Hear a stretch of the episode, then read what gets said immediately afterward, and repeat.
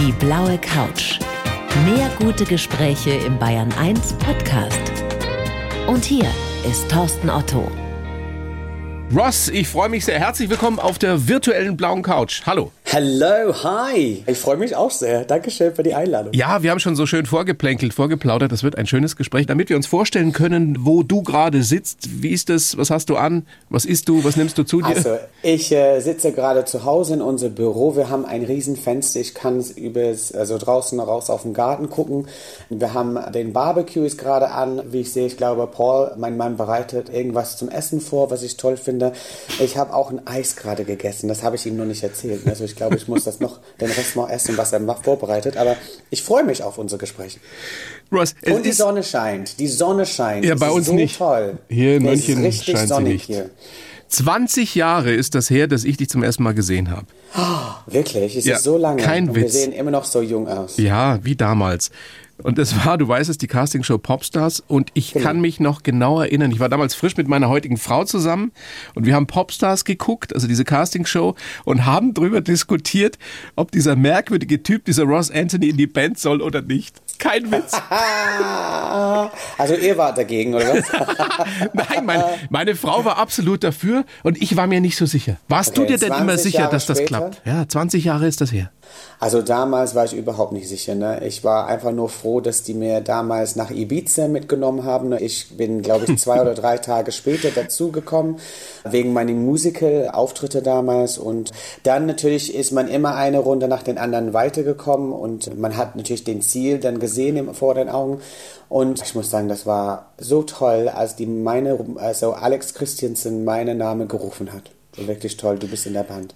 Das war so ein tolles Gefühl. Und fünf Jahre Erfolg hatten wir gehabt. Und das Schönste ist, ne, und das vergesst immer wieder, wir haben im Endeffekt aufgehört. Wir haben gesagt, wir können nicht mehr. Wir haben fünf Jahre wirklich das durchgezogen. Wir haben alle, unser Vertrag war zu Ende. Die wollten uns einen neuen Vertrag anbieten mit drei weiteren Alben. Und wir waren so, nee, unsere Zeit ist jetzt vorbei. Man muss waren- aufhören, wenn es am schönsten ist, Ross. Wenn du Ja, an und es diesen war wirklich am schönsten. Wenn du an diesen Typen von damals denkst, ja, mit, wie alt warst du damals? Mitte 20? 24? ja, Mitte 20, ja. Ja. Nee, ein bisschen älter war ich. Was, was fällt dir spontan zu dem Ross Anthony von damals ein? Oh, der war so ein geiler Typ. Nee, äh, ich finde halt, äh, der war wirklich ein, der musste noch viel lernen. Ich denke, das fällt mir sofort ein. Ich war ein bisschen zu naiv für mein Alter. In der Zwischenzeit habe ich wahnsinnig viel gelernt und auch wie man zum Beispiel mit Menschen umgeht und wie man Respekt für anderen hat und wie man versteht, dass man nicht von jedem gemocht wird und wie man damit umgeht. Und ähm, ja, ich glaube, in die letzten 15 Jahre sehr schnell reif geworden. Was glaubst du, wie fände der junge Typ von damals den erwachsenen Mann von heute? Ah, der würde sehr glücklich sein. Ich glaube, der wird sich auf den Schulter selber klopfen und sagen, halt, aus dich ist was auf jeden Fall geworden. Kann man absolut sagen. Ich meine, du bist ein sehr beliebter Moderator, inzwischen Sänger.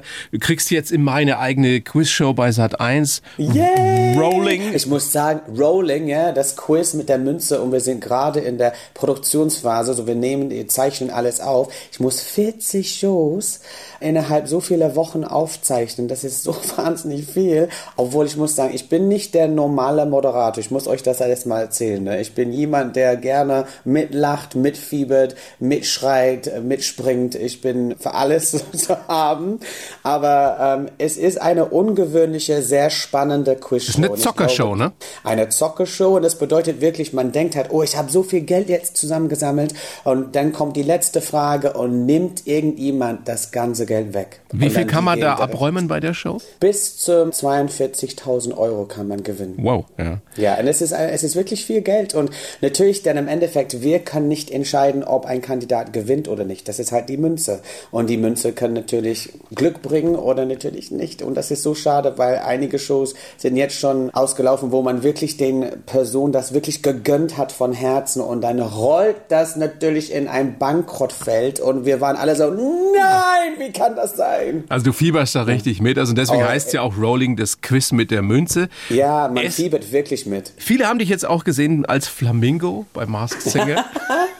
kann ich nur sagen, das war auch eine wahnsinnig tolle Erfahrung für mich. Nicht nur, weil wir wissen schon, für uns als Künstler ist es nicht möglich, im Moment Live-Auftritte dabei zu sein. Und das ging die letzten eineinhalb Jahre so. Und da habe ich ein bisschen mein Selbstbewusstsein ein bisschen verloren.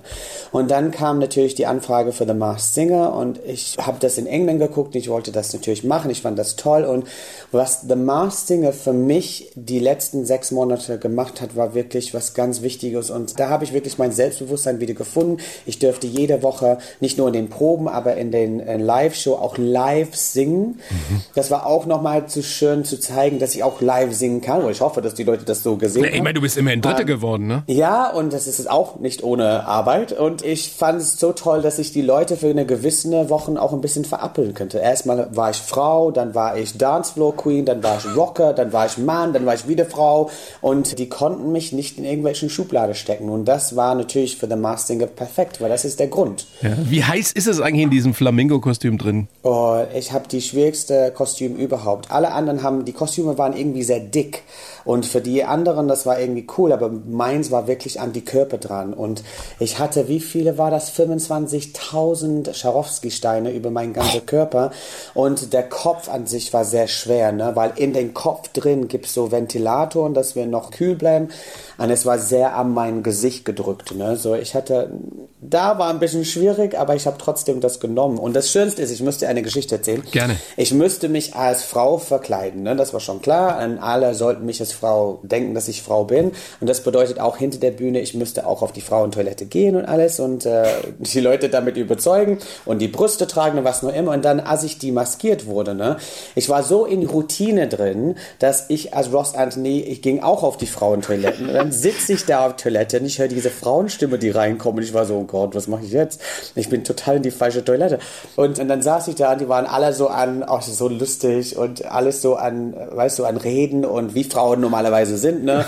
Und dann haben die, eine hat sie gesagt, ja, dieser Ross Anthony, weißt du, der macht sich gut als Frau. Ich kann das vorstellen, dass er in ein anderes Leben auch als Frau sein könnte. Der war wirklich, wirklich gut. Gott sei Dank haben die nicht was Schlechtes über mich gesagt, aber dann kam ich raus und die haben alle mich so komisch angeguckt. Ich war so, so sorry, ich habe total vergessen, dass ich jetzt wieder auf die Männertoilette gehen muss und wir haben köstlich gemacht. Schöne Geschichte. Wenn man ja. dich so hört, Ross, dann merkt man, was du einfach für ein Sonnenschein bist, dass du einfach gute Laune verbreitest und man könnte ja meinen, dass jemand, der so drauf ist, dass in dessen Leben immer alles glatt gelaufen ist. Das ist aber bei weitem nicht so. Das kann man jetzt dann ab dem 7. Mai, glaube ich, in deiner Biografie Gute Laune glänzt und glitzert lesen. Und da schreibst du wirklich heftige Sachen. Du berichtest, wie du damals mit zwölf sexuell missbraucht worden bist. Du sprichst über den Tod deines Vaters und deine Krise danach. Du sprichst auch darüber, wie schwer das oft war, bis dein Schwulsein akzeptiert wurde. Warum war es dir so ein Anliegen, so offen über diese schwierigen Themen deines Lebens zu schreiben? Also erstmal hatte ich die Zeit. Ich habe das Buch jetzt innerhalb drei Jahre geschrieben. Erstmal mhm. auf Englisch, dann wurde das mit einer Freundin Lise dann auf Deutsch übersetzt, weil mein Deutsch ist nicht so perfekt. Und ich habe gemerkt über die Jahre, wie manche Leute wirklich drunter gelitten haben. Und viele haben echt gedacht, okay, Ross Anthony hat das perfekte Leben. Es lief alles, wie er das haben wollte. Mhm. Es war wieder rote Rosen, es war alles wunderschön und so. Und ich, nach so vielen Mal, dass man das anhört, ich wollte einfach nur klarstellen, dass mein Leben war nicht so einfach, wie alle das gedacht haben. Aber ich habe einen Weg gefunden, aus diese manche schwierige Situation irgendwie rauszukommen, mit einem Lächeln im Gesicht.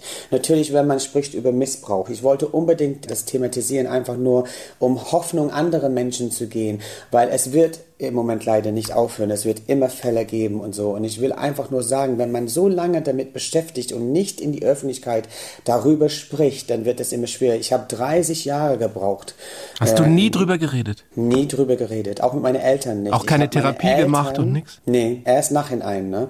Ich habe meine Eltern eine Woche bevor mein erstes Buch rausgekommen ist, das alles erklärt ne? und das alles gesagt, was passiert ist. Weil am Anfang, wenn man Kind ist, erstmal man versteht nicht, nicht in dem Moment was passiert. Ich wurde gesagt, dass ich schuld bin, dass keiner mich glauben würde, wenn ich das erzählen würde. Und man beschäftigt sich. Ne? Ich hatte Gott sei Dank Glück, dass ich ein ziemlich starkes Kind war. Ne?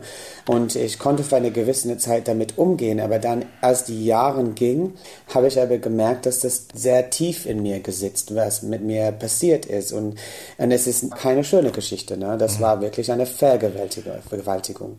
Das war nicht nur Missbrauch. Von zwei jungen Männern, die du kanntest. Ne? Genau. Genau. Und zwei junge Männer, die eigentlich sehr gut mit meinen Eltern befreundet waren. Ne? Die haben diese Theatergruppe dort im Ort, wo wir gewohnt haben, geleitet. Du hast die ja später mal damit konfrontiert. Haben die dir irgendetwas sagen können, was dir erklärt hat, warum das damals passiert ist, warum die Also- diesen Irrsinn gemacht haben? Es war für mich super wichtig, einfach nur dem nochmal zu konfrontieren. Ich, ich kann dir nicht beschreiben, warum. Es war irgendwie, äh, es hat mein, das, die ganze Geschichte leichter für mich gemacht. Einfach nur dem das zu zeigen, dass die nicht irgendwie mich fertig gemacht hat, dass aus mir auf jeden Fall was geworden ist, dass ich irgendwie doch was geschafft habe im Leben. Ne? Und dann dem das zu konfrontieren und sagen halt, ich habe dem gefragt, warum die das mit mir gemacht haben und die konnten mir nicht wirklich ein konkretes Antwort geben und erstmal haben die gesagt, dass ich das gewollt hätte und ich habe gesagt, okay, mit 12, 13, ob ich das wirklich wusste, was passiert und dann habe ich gesagt, dass ihr so denkt und dann das Schönste für mich, habe gesagt, okay, ich kann euch nicht anklagen, aber das Ding, was ich machen kann, ist euch diese Angst geben, was ich von einer langen Zeit hatte. Diese Angst, dass ich vielleicht irgendwann über diese Geschichte erzähle, dass ich zur Presse geben könnte. Ihr müsst jetzt in Angst leben, dass das nicht in die Öffentlichkeit dann darüber berichtet wird. Und das müsst ihr damit leben. Und das war das schönste Endschluss für mich. Ich konnte, ich habe mich, es war kein schöner Moment, aber es war wirklich so, jetzt dürft ihr jetzt Jahre durchgehen und denken, was passiert, wenn Ross über dieses Thema spricht. Ein Moment der Genugtuung, Ross. Es ist wirklich so, wenn man dein Buch liest, also mir ging es zumindest so, ich habe mir gedacht, es ist ein Wunder, dass dieser Ross so fröhlich ist, dass der so durchs Leben geht. Also wo kommt diese Stärke in dir her? Also leider aus äh, schwieriger Situationen kommt diese Stärke. Ne? Meine Freundin Lindsay ist mit 42 an Krebs gestorben. Sie war meine allerbeste Freundin überhaupt. Wir haben alles zusammen gemacht. Und das Letzte, was sie mir im Prinzip gesagt hat, war wirklich, verlier das nicht, was du hast. Du hast diese positive Energie, diese, irgendwie diese magische Touch, um Leute glücklich zu machen, was du hast. Weißt Dieses du, wenn- Talent, wenn du, ja. dieses Talent. Wenn du einen Raum betrittst und du Menschen, Menschen dich sieht, die sind sofort gut gelaunt und die gehen alle mit und das darf man nicht verlieren. Mein Papa hat das genau das Gleiche gemacht, äh, bevor er gestorben ist. Er hat gesagt, verliere diese lustige Art an dich nicht, dass du immer ein Witz bereit bist, dass du immer die Leute zum Lachen bringen kannst, weil das tut die Leute so gut. Es ist also eine gewisse Verpflichtung auch für dich, Ross. Du hast das Buch deiner Mutter Vivian gewidmet, die ja Gott sei Dank noch lebt, ja? Ja. Und du schreibst da so schön, die wichtigste Frau in meinem Leben. Ist sie halt. Sie hat alles für mich getan. Sie war immer für uns da. Sie hat damals, als wir Kinder waren, ihr Job aufgegeben, weil sie für uns da sein wollte, meine Schwester und ich. Sie war ziemlich streng manchmal und mein Papa auch, aber es gab immer Gründe dafür und das Schönste war. Warst du ein mit meiner- schwieriges Kind? Also nicht schwierig, aber ich war ein hyperaktives Kind, ne? Und ähm, ich wollte immer ich, alles ja. machen. Und äh, meine Mutter und Papa, was meine Mutter und Papa richtig gemacht hat, war, die haben gesagt, ihr könnt machen, was ihr wollt, aber das Ding ist, ihr müsst auch damit mit den Konsequenzen umgehen. Und wir haben natürlich als Kinder dann schnell gelernt, was man macht und was man nicht macht. Ne? Und ähm, das war schön, dass immer trotzdem die Eltern hinter uns gestanden hat. Das hat natürlich nicht jede Familie, das weiß ich doch. Aber bei uns war das, es ging sehr viele Liebe, um sehr viele Liebe in unserer Familie und meine Eltern waren wirklich wunderschön. Und das ist das Wichtigste, was wir unseren Kindern mitgeben können. Liebe. Ja. Darum geht's. Ich habe für dich, Ross, übrigens großes Vergnügen, mit dir plaudern zu dürfen. Das macht viel Spaß. Ich habe für dich einen Lebenslauf geschrieben. Das mache ich für jeden Oh, wow. Gast. Und die Technik funktioniert nicht immer. Du hast ihn leider bei dir nicht vorliegen. Deswegen machen wir es einfach so. Ich lese ihn vor und du kommentierst es danach. Okay, ja? super. Also dein Leben in zehn Zeilen. Ich habe es für dich geschrieben und du schimpfst mich dann danach. Oder auch nicht. also, los geht's. Ich heiße Ross Anthony und nehme mein Leben ernst und trotzdem leicht. Manchmal wundere ich mich schon, dass ich so ein Strahlemann bin, dessen Glas immer halb voll ist, denn ich habe viel erreicht, aber auch viel Mist erlebt. Für meinen Erfolg als Moderator und Sänger habe ich hart gekämpft, aber es hat sich gelohnt und ich könnte in meinem Beruf nicht glücklicher sein. Ich neige zum Perfektionismus, bin manchmal etwas nervig, aber ich kann gut über mich selbst lachen. Und meine größte Freude ist es, anderen ein Lächeln zu schenken. Mein Motto, das Leben ist kurz, das sollten wir nie vergessen und möglichst jeden Augenblick dankbar genießen. Und irgendwann möchte ich mit meinem Mann Paul am Meer leben und die Welt bereisen. Perfekt. Können wir so Mein stehen Warum lassen? habe ich denn Warum habe ich denn ein komplettes Buch geschrieben? Das war alles, was man bräuchte. Das ist wirklich so toll. Du darfst es verwenden, Ross. ich schick's dir nochmal. Ah, das ist echt, das musst du mir schicken, das finde ich ganz toll. Mach ich sehr wirklich- gerne. Schick mir das. Aber das war wirklich, das war genau wie ich bin. Manchmal bin ich ein bisschen nervig, manchmal ein bisschen, bisschen konfus oder ich bin ein bisschen verrückt. Aber das gehört dazu. Ich will unbedingt am Ende meines Lebens mit Paul, hoffentlich, wenn wir alt genug werden dürfen, am Meer irgendwo sitzen und schauen zurück an das, was wir alles erreicht haben. Ich bin jemand, der wirklich nicht immer das haben will, was man nicht hat. Ne? Ich bin super zufrieden mit das, was man selber erarbeitet kann. Ne? Na, du hast Und ja auch eine Menge erreicht, das muss man ja einfach mal objektiv so sagen. also wir können immer als Menschen immer weiter was erreichen, ne? Aber irgendwann sage ich auch selber, Ross, stopp. Du hast so viel jetzt erreicht. Genieß das einfach. Schaffst du es immer, den. Moment zu genießen? Es ist ja so etwas, wo wir uns gerade in dieser seltsamen Zeit auch schwer damit tun, die schönen Jetzt. Momente, die es ja trotzdem gibt, Mhm. zu genießen. Kriegst du es hin? Jetzt inzwischen schon. Definitiv. Früher bei Broses war das, wir sind nur von einem Termin zu den anderen, hatte ich nie die Zeit. Aber jetzt habe ich immer Tage dazwischen, wo ich ein bisschen reflektieren kann, was wir alles gemacht oder was ich alles gemacht habe. Ich sage immer wir, weil ich meine, mein, mein Mann Paul, ne, weil wir machen Ja. sehr viel zusammen und er fährt mich sehr viel überall hin und da und macht alles für mich. Aber ja, jetzt können wir wirklich am Abend hinsetzen auf die Terrasse, zum Beispiel mit einem Aperol und wir genießen die, die letzten Stunden beim Sonnenuntergang. Ne? Und es ist so wichtig, dass wir diese Zeit jetzt haben, weil das Leben ist, wie, wie du selber jetzt gerade gesagt hast, zu kurz. Und wir müssen das einfach genießen. Und deswegen, dass ich verstehe nicht, weil es so viele Leute gibt, die negativ sind. Ich verstehe nicht, was wollen die daraus machen? Was wollen die? Was wollen die? Es gibt, ich verstehe nicht diese ganze Kriege in der Welt immer noch. Warum, was wollen die erreichen damit? Die werden nicht schneller vorwärts kommen. Ross, dieses Problem werden wir nicht lösen in dieser Stunde. Dass Nee, man, man sich manchmal nicht. wundert und dass man viele Dinge auch einfach nicht nachvollziehen und verstehen kann. Schau mal mal, wie du so geworden bist, wie du heute bist. Geboren am 9. Juli 74 in Bridge North heißt es, ne? Mhm.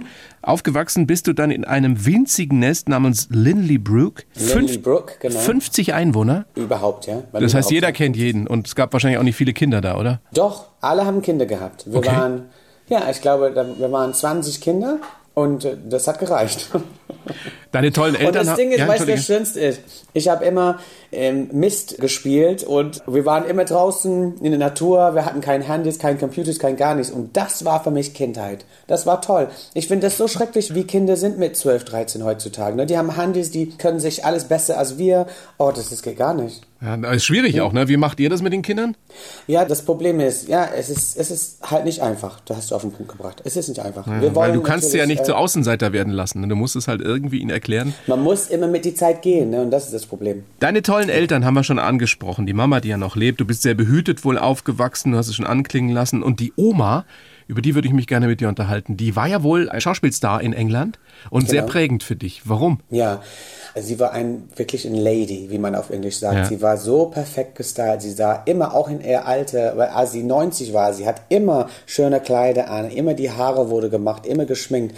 Sie war ein Shakespearean Actress, Wow. ne? wie Ja. man so. Sie hat immer einige Filme gemacht, auch für fürs Fernsehen und so damals. Ich, wir haben leider die Filme nicht mehr, weil das hatten wir nicht, aber sie war wirklich toll. Wir haben Bilder wenigstens. So, das war wirklich wie diese alte Moviestars. Ne? Und sie konnte immer so grandiose Geschichte erzählen, ne?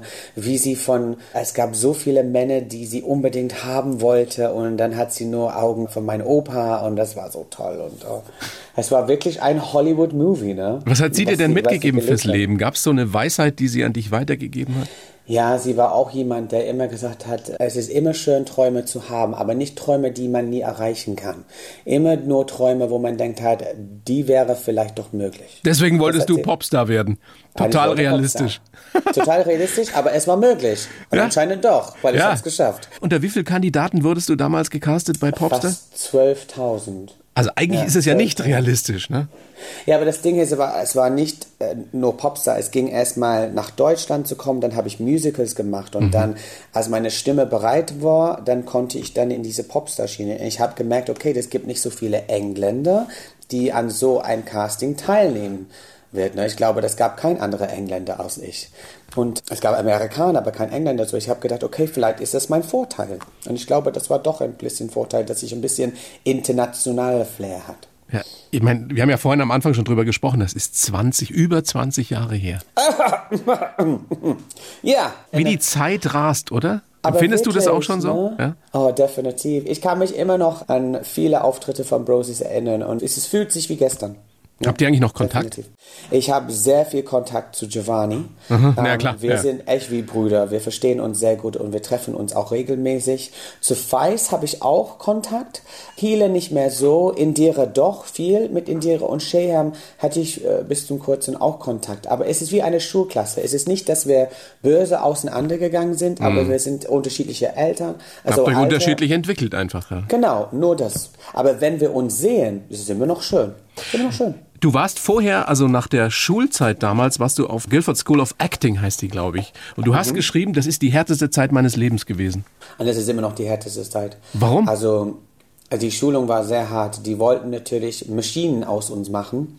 Und ähm, aber wirklich, wir haben jeden Tag haben wir drei Tanzkurse gehabt, ob das Steppen war, Ballett und es war tatsächlich so damals ging unsere Lehrerin im Ballett immer noch mit einem Stock und wenn wir nicht die richtige Position gehalten hat, sie draufgehauen. Ne? Echt? Kannst du dir vorstellen, draufgehauen. Und ich war so, hallo, ich habe einmal gesagt, hallo, geht's noch? Und dann hat sie mir nochmal gehauen. Und sie wollte natürlich die perfekte Tänzer haben. Und ich glaube deswegen, ich habe mich ein bisschen dagegen bewährt. Ne? Ich wollte das nicht. Ich wollte einfach nur Sänger werden, weil ich erinnere mich, ich habe einmal ein Casting gehabt für Starlight Express in London. Und das wurde gecastet von Arlene Phillips. Und sie ist eine sehr bekannte Choreografin in England. Und ich kam rein, da war nur ich und noch eine. Und statt meinen Namen zu sagen, sie hat irgendwie gesagt, jetzt 42 brauchen wir nicht mehr, weil wir brauchen keinen Rusty Cover. Und ich war so, 42? Du nennst mich 42? Eine wir sind Nummer. nur zwei Personen übrig. Ich bin keine Nummer, Sweetheart. Und das war das letzte Mal, dass ich dann ein, ein Dance-Casting gemacht habe. Ja, man muss sich einfach manchmal entscheiden im Leben. Trotzdem, also, sorry, Leute. die, diese Zeit, ey. Die, die musste ich ja so mitgenommen haben. Du bist damals ähm, süchtig gewesen auch, weil du Aufputschmittel genommen hast, um das durchzuhalten. Ja, Wow. das ist kein, kein schöner äh, Moment in meinem Leben. Aber ähm, ich wollte erstmal, es war während die Dramaschule und ähm, ich ähm, wollte nicht, dass mein, meine Eltern hat sowieso nicht viel Geld und alles, was übrig, was die übrig hatten, haben die dann in, in meine Schwester und ich investiert und ich wollte das nicht. Und ich äh, wollte arbeiten für mein Geld und trotzdem zur Schule gehen und das war damals die einzige Lösung, dass ich dann Drogen genommen habe. Damit du durchhältst. Das äh, kein heftige Drogen an sich, ne, das war nur Speed, aber immerhin, es war Drogen und dass ich, dass ich durchhalte. Es war nicht, dass ich Drogen nehmen wollte. Ich habe das genommen, weil ich gedacht habe, das war eine Möglichkeit, wach zu bleiben. Wie bist du davon wieder losgekommen? Ich meine, jeder, der sich damit mal beschäftigt hat, weiß, wie schwer das ist. Ja. Also ich kann mich nicht so arg erinnern, wie ich weggekommen bin, aber ich glaube, der Dealer ist weggezogen oder irgendwas. Und ich glaube, das hat mir geholfen. Und das Dis- Diskothek, wo ich gearbeitet, wurde zugemacht. Und da muss es so einen Schlüsselmoment gegeben haben. Genau. Erzähl kurz davon, was da passiert ist. Ich habe an den Vorderer Bar gearbeitet und dann habe ich natürlich, es gibt immer wieder in Clubs immer welche Schlägereien. Und ähm, der eine ist, kann mich nicht erinnern, ob er erschossen wurde, direkt vor meinen Augen und er, ist, er lag tot auf dem Boden. Ne? Oder er wurde mit einem Messer erstochen, aber ich kann mich nur erinnern, es ist wie ein Flucht. Du hast gesehen, wie alle Menschen zur Seite gerannt sind und da lag diesen Mann in der Mitte von dem vorderen Raum und da stand ich dann an der Bar und ich war so, das kann nicht sein, das kann nicht mein Leben sein. Ich will mein Leben nicht so haben. Und dann von dem Moment an habe ich gemerkt, dass das muss irgendwas passieren. Und äh, habe ich wirklich dann von einem Tag auf den anderen aufgehört, Drogen zu nehmen. Ja, du hast diese Qualität, ähm, sehr diszipliniert zu sein und dich immer wieder neu zu erfinden. Also dann kamen ja die Musicals, dann kamen eben Popstars und die Band Broses. Dann habt ihr euch aufgelöst 2006 auf dem Höhepunkt des Erfolgs sozusagen. Und was macht der Ross Anthony? Zwei Jahre später wird er Dschungelkönig bei RTL. und du bist ja, und das ist ja das Spannende daran, einer der wenigen, die wirklich davon profitiert haben.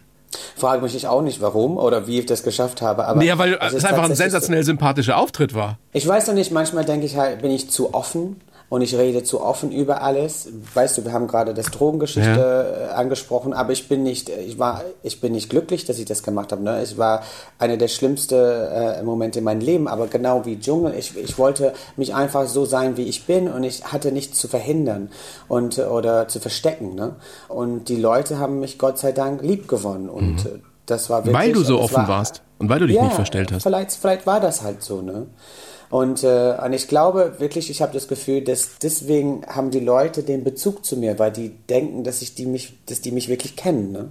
weil ich so offen und ehrlich über alles rede. Aber ich frage mich immer wieder, warum tun sich viele Menschen, ja nicht nur Prominente, sondern auch ganz normale Leute so schwer damit, offen zu sein? Weil wenn du äh, offen über dein Leben sprichst, dann kann ja letztendlich nicht mehr nichts mehr passieren. Also ganz platt gesagt, ja. ist der Ruf erst ruiniert, lebt sich's völlig ungeniert. Ne? Ja, aber ich glaube, ich, ich verstehe das auf einer Seite. Es gibt viele Prominente, die ich kenne, die geben keinen Preis, weil die wollen immer in den Augen von ihren Fans perfekt sein. Mhm. Und ich bin so weit von entfernt, vom perfekt zu sein. Und ich wir was gemeinsam, ne?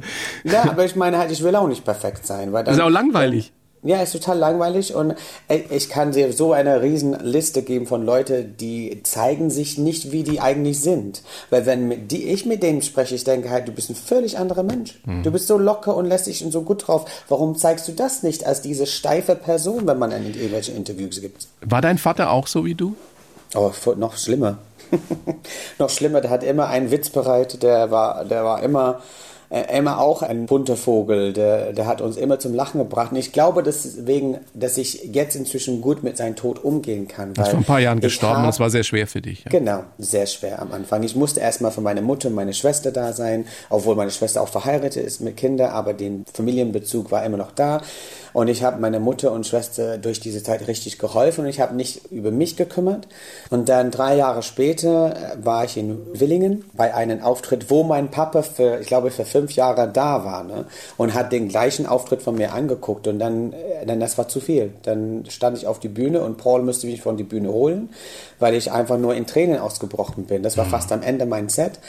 Und ich bin, er hat mich runtergenommen, ich bin auf den Boden gefallen und habe tierisch geweint. Natürlich für Leute, die das einfach gesehen haben, was ist mit der Typ los? Aber das war der Moment, wo ich endlich weinen konnte. Das erste Mal. Also das erste Mal der, nach dem Tod sein deines Vaters, ja. Ja, und auch bei der Beerdigung konnte ich nicht weinen, weil ich muss eine Rede halten und ich und muss stark, stark sein, sein mhm. und ich müsste äh, noch ein, ein irgendwelchen Gedicht vortragen und so. Und dann war ich so, mein Gott, warum kann ich im Moment nicht weinen? Warum darf ich das nicht? Und es war so komisch. Und ich habe immer, weißt du, immer traurige Gedanken gehabt, aber ich bin nicht dazugekommen. Ich war nicht bereit. Ich, hab, ich war nicht bereit, meinem Papa freizugeben. So wichtig, nee. dass man, dass man sich die Zeit zum Trauern nimmt und sich das auch zugesteht. Stimmt es das eigentlich, dass dein Papa genau wie du äh, also auf deutsche Schlager steht oder stand? Ja, der war, der war der Grund, warum ich eigentlich Schlager gemacht habe. Ernsthaft? Aber warum denn deutsche Schlager? Er findet so deutsche Schlager so toll. Er fand das so toll. Er hat immer da gesessen und immer alle YouTube-Videos angeguckt von Roland Kaiser bis Cliff Richard, Roger Whittaker, Howard Carpenter. Aber hat er das denn verstanden? Konnte Total, der, der, der, konnte am, am Ende wirklich sehr gut sprechen. Ne? Weil er das über er die Schlager gelernt hat nicht nur über die Schlager, er hat sich selber Deutsch beigebracht und der konnte wirklich viel. Er hat sogar in England deutsche Filme angeguckt. Ne? Das war so krass, weil er wollte involviert sein. Er wollte ein Teil mein Leben in Deutschland sein. Toll. Und er ist, die sind wirklich sehr oft meine Mutter. Meine Mutter konnte nur immer Schmetterling oder solche Wörter sagen und fand das ganz toll, dass sie irgendwas sagen konnten. Und dann mein Papa hat wirklich, er hat sein, sein Wörterbuch dabei, hat sich wirklich Mühe gegeben. Er wollte auch nicht, dass ich ihm helfe, wenn ich jetzt in irgendwelchen Geschäfte gegangen bin, hat es alles selber gemacht. Und er hat im Endeffekt echt sehr gutes Deutsch. Und das, das Schönste war, ich habe das gefunden, weil meine Mutter hat ihr, am Vater haben ihr Zimmer unten gehabt. Wir haben so eine Einliegewohnung mhm. und mein Papa hat seine eigene Schublade und ich habe das vor kurzem aufgemacht und da lagen seine ganze Bücher und deine Notizbücher und mit die ganze deutsche Wörter drin, was er gelernt hat an den Tag. Es ist schon sehr schön. Was für ein Liebesbeweis, dass dein Papa Deutsch gelernt hat, um dir nah zu ja. sein, um, ja, um dein Leben in Deutschland toll. zu verstehen. Und irgendwann war das tatsächlich so, dass ich nicht mehr schimpfen konnte, weil er wusste auch die Schimpfwörter. Ne? Das habe ich, da habe ich wirklich dann sehr gelacht, festlich gelacht. Ich war so, wie weißt du das Wort? Ist dein, ist dein Mann Paul eigentlich auch jemand, für den das Glas immer halb voll ist? Oder ist er eher so ein Skeptiker, ein Realist? Nee, der ist ein sehr angenehmer Mensch. Naja, nun. Man sagt halt, Gegenseiten ziehen sich an, ne? Das ist halt bei uns so. Paul liebt Computers, Autos, er hat kein Problem, die Hände dreckig zu machen. Ich bin komplett das Gegenteil. ich liebe es zu dekorieren, ich bin ein Backfee und ich liebe es sauber. Es ist, aber das funktioniert 1A. Wenn ich Na klar, Gegensätze ziehen sich an. Ja, Gegensätze. Das ist oft so im Leben. Stimmt ja. es, dass ihr Wildschweine zu Hause habt? Also wir haben nicht zu Hause, aber im Wald. In unserem Wald leben eine Familie Wildschweine und die, äh, die schreien nachts. Ne? Ich glaube, wenn du das gehört hättest, wie Wildschweine schreien, würdest du einen Schock kriegen, weil es ist wie ein Baby. Ne? Das ist echt ein komisches Gefühl. Und die besuchen uns immer jede Nacht im Garten. Wir wissen das schon, weil da gibt es irgendwelche ausgebuddelte Teile, wenn wir runterkommen. Aber das stört uns nicht. Das finden wir, das gehört dazu. Wir haben auch. Also du hast Wildschweine gesagt oder Wildschlangen? Wildschweine, Wildschlangen habt ihr auch noch, oder was? Wir haben Wildschlange im Teil. Wir haben zwei. Wir haben eine Mutter und Sohn. Und die kommen immer jedes Sommer raus und die essen die Frische, oder die füttern die Fische an äh, Frische. Und die Wildschweine, wie gesagt, die sind im Wald. Aber ja, wir haben einen riesen Ringelnatter, heißt das, ne? Ja. ja, die sind ja ungefährlich, oder? Ringelnatter. Ja, sind die ungefährlich? Oder meinst du, ne, meinst du was anderes? Ich weiß noch nicht. Ich, weiß nicht, ich will nicht äh, wissen, ob das gefährlich ja, ist. Auf jeden Fall gibt es Schlangen und Wildschweine bei euch. Ja, Ein gefährliches ja. Leben. ja, aber wir wohnen richtig auf dem Land, ne? So ist es, es ist, äh, man erwartet das eigentlich. Weißt du, was äh, einer der schönsten Sätze in deinem Buch ist, Ross, äh, ist dieser Satz. Ich, das Ende? Sinn, Sinn, ja, das, das Ende, das endlich fertig ist. Nein. Dieser, sinngemäß, dass du immer das Beste in allem und jeden versuchst zu sehen. Und das ist ja auch was, was du von deinem Vater übernommen hast hast, ne? Ja, das habe ich definitiv. Und es gibt Momente, wo ich denke, halt Gott, das ist ein ätzender Typ oder so und ich versuche trotzdem immer das Baus, irgendwas zu finden, was an ihm gut ist oder sie, ne? Das ist äh, super wichtig und man sollte immer Menschen zwei Chancen geben oder drei Chancen, einfach nur, weil manchmal ist es halt so, dass die nur einen schlechten Tag gehabt hat. Du hast und, völlig ähm, recht, aber es ist manchmal schon verdammt schwer, oder? Gerade jetzt. Nee, nicht, Wenn man mit irgendwelchen schwindeligen Menschen sich unterhält, Verschwörungstheoretikern, was es alles so gibt. Oh. Also Weißt du, was ich gemacht habe in meinem Leben? Und das ist das Schönste dran. Ich habe jetzt diese Corona-Zeit wirklich benutzt, um ein bisschen auszumisten. Nicht nur von materialistischen Sachen. Ich habe viel äh, von zu Hause zum Beispiel. Ich habe sehr viel Klamotten weggegeben, sehr viel Geräte, was noch immer. Aber ich habe auch bei meinen Freunden ein bisschen ausgemisst. Ich habe gemerkt, welche Freunde tun mir gut und welche Freunde wollen einfach nur Probleme machen in meinem Leben. Und von denen habe ich mich getrennt. Ich habe wirklich dann den angerufen, haben gesagt, okay, ich habe gemerkt in den letzten Jahren, dass es nicht mehr so gut läuft zwischen uns, sollen wir einfach jetzt Schluss machen. Du bist ein weiser Mann. ja, und es hat funktioniert. Ja. Und es, ich habe keine, ich habe wirklich keine Probleme mehr von, mit, mit Freunden. Ist, weißt du, viele Freunde haben zu viel von mir erwartet und dann waren die, wenn wir uns gesehen, dann waren die immer so negativ. Ich will, sagen, ich will solche Menschen nicht in mein Leben haben. Es gibt immer noch Haters, ne? Wir haben alle Haters irgendwann. Diese Haters interessiert mich null. Das Ding ist, was die nicht verstehen, weil die mich haten, das ist eigentlich gut für mich, weil es macht mich immer noch interessant. Es ist immer langweilig, wenn jede eine gemocht wird. Ne? Und ich denke halt, ihr tut mir einen riesen Gefallen. Und wenn ihr irgendwelchen Blödsinn über mich schreibt, ne, es ist, interessiert mich null. Und das Beste war, ich hatte einen Brief vorgestern bekommen oder so und einer hat zu mir gesagt, ich mache das Fernsehen an und ich sehe dein hässliches Gesicht und dann mache ich, dann schalte ich um und dann bist du schon wieder da. Und ich habe gesagt, ja, und da musst du damit leben.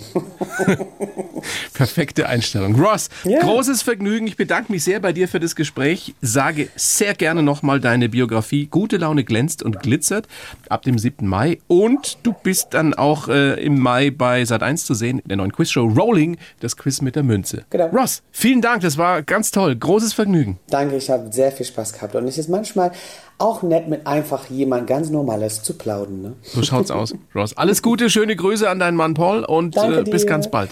Danke dir. Ciao, Tschüssi. Ross. Tschüss. Tschüss.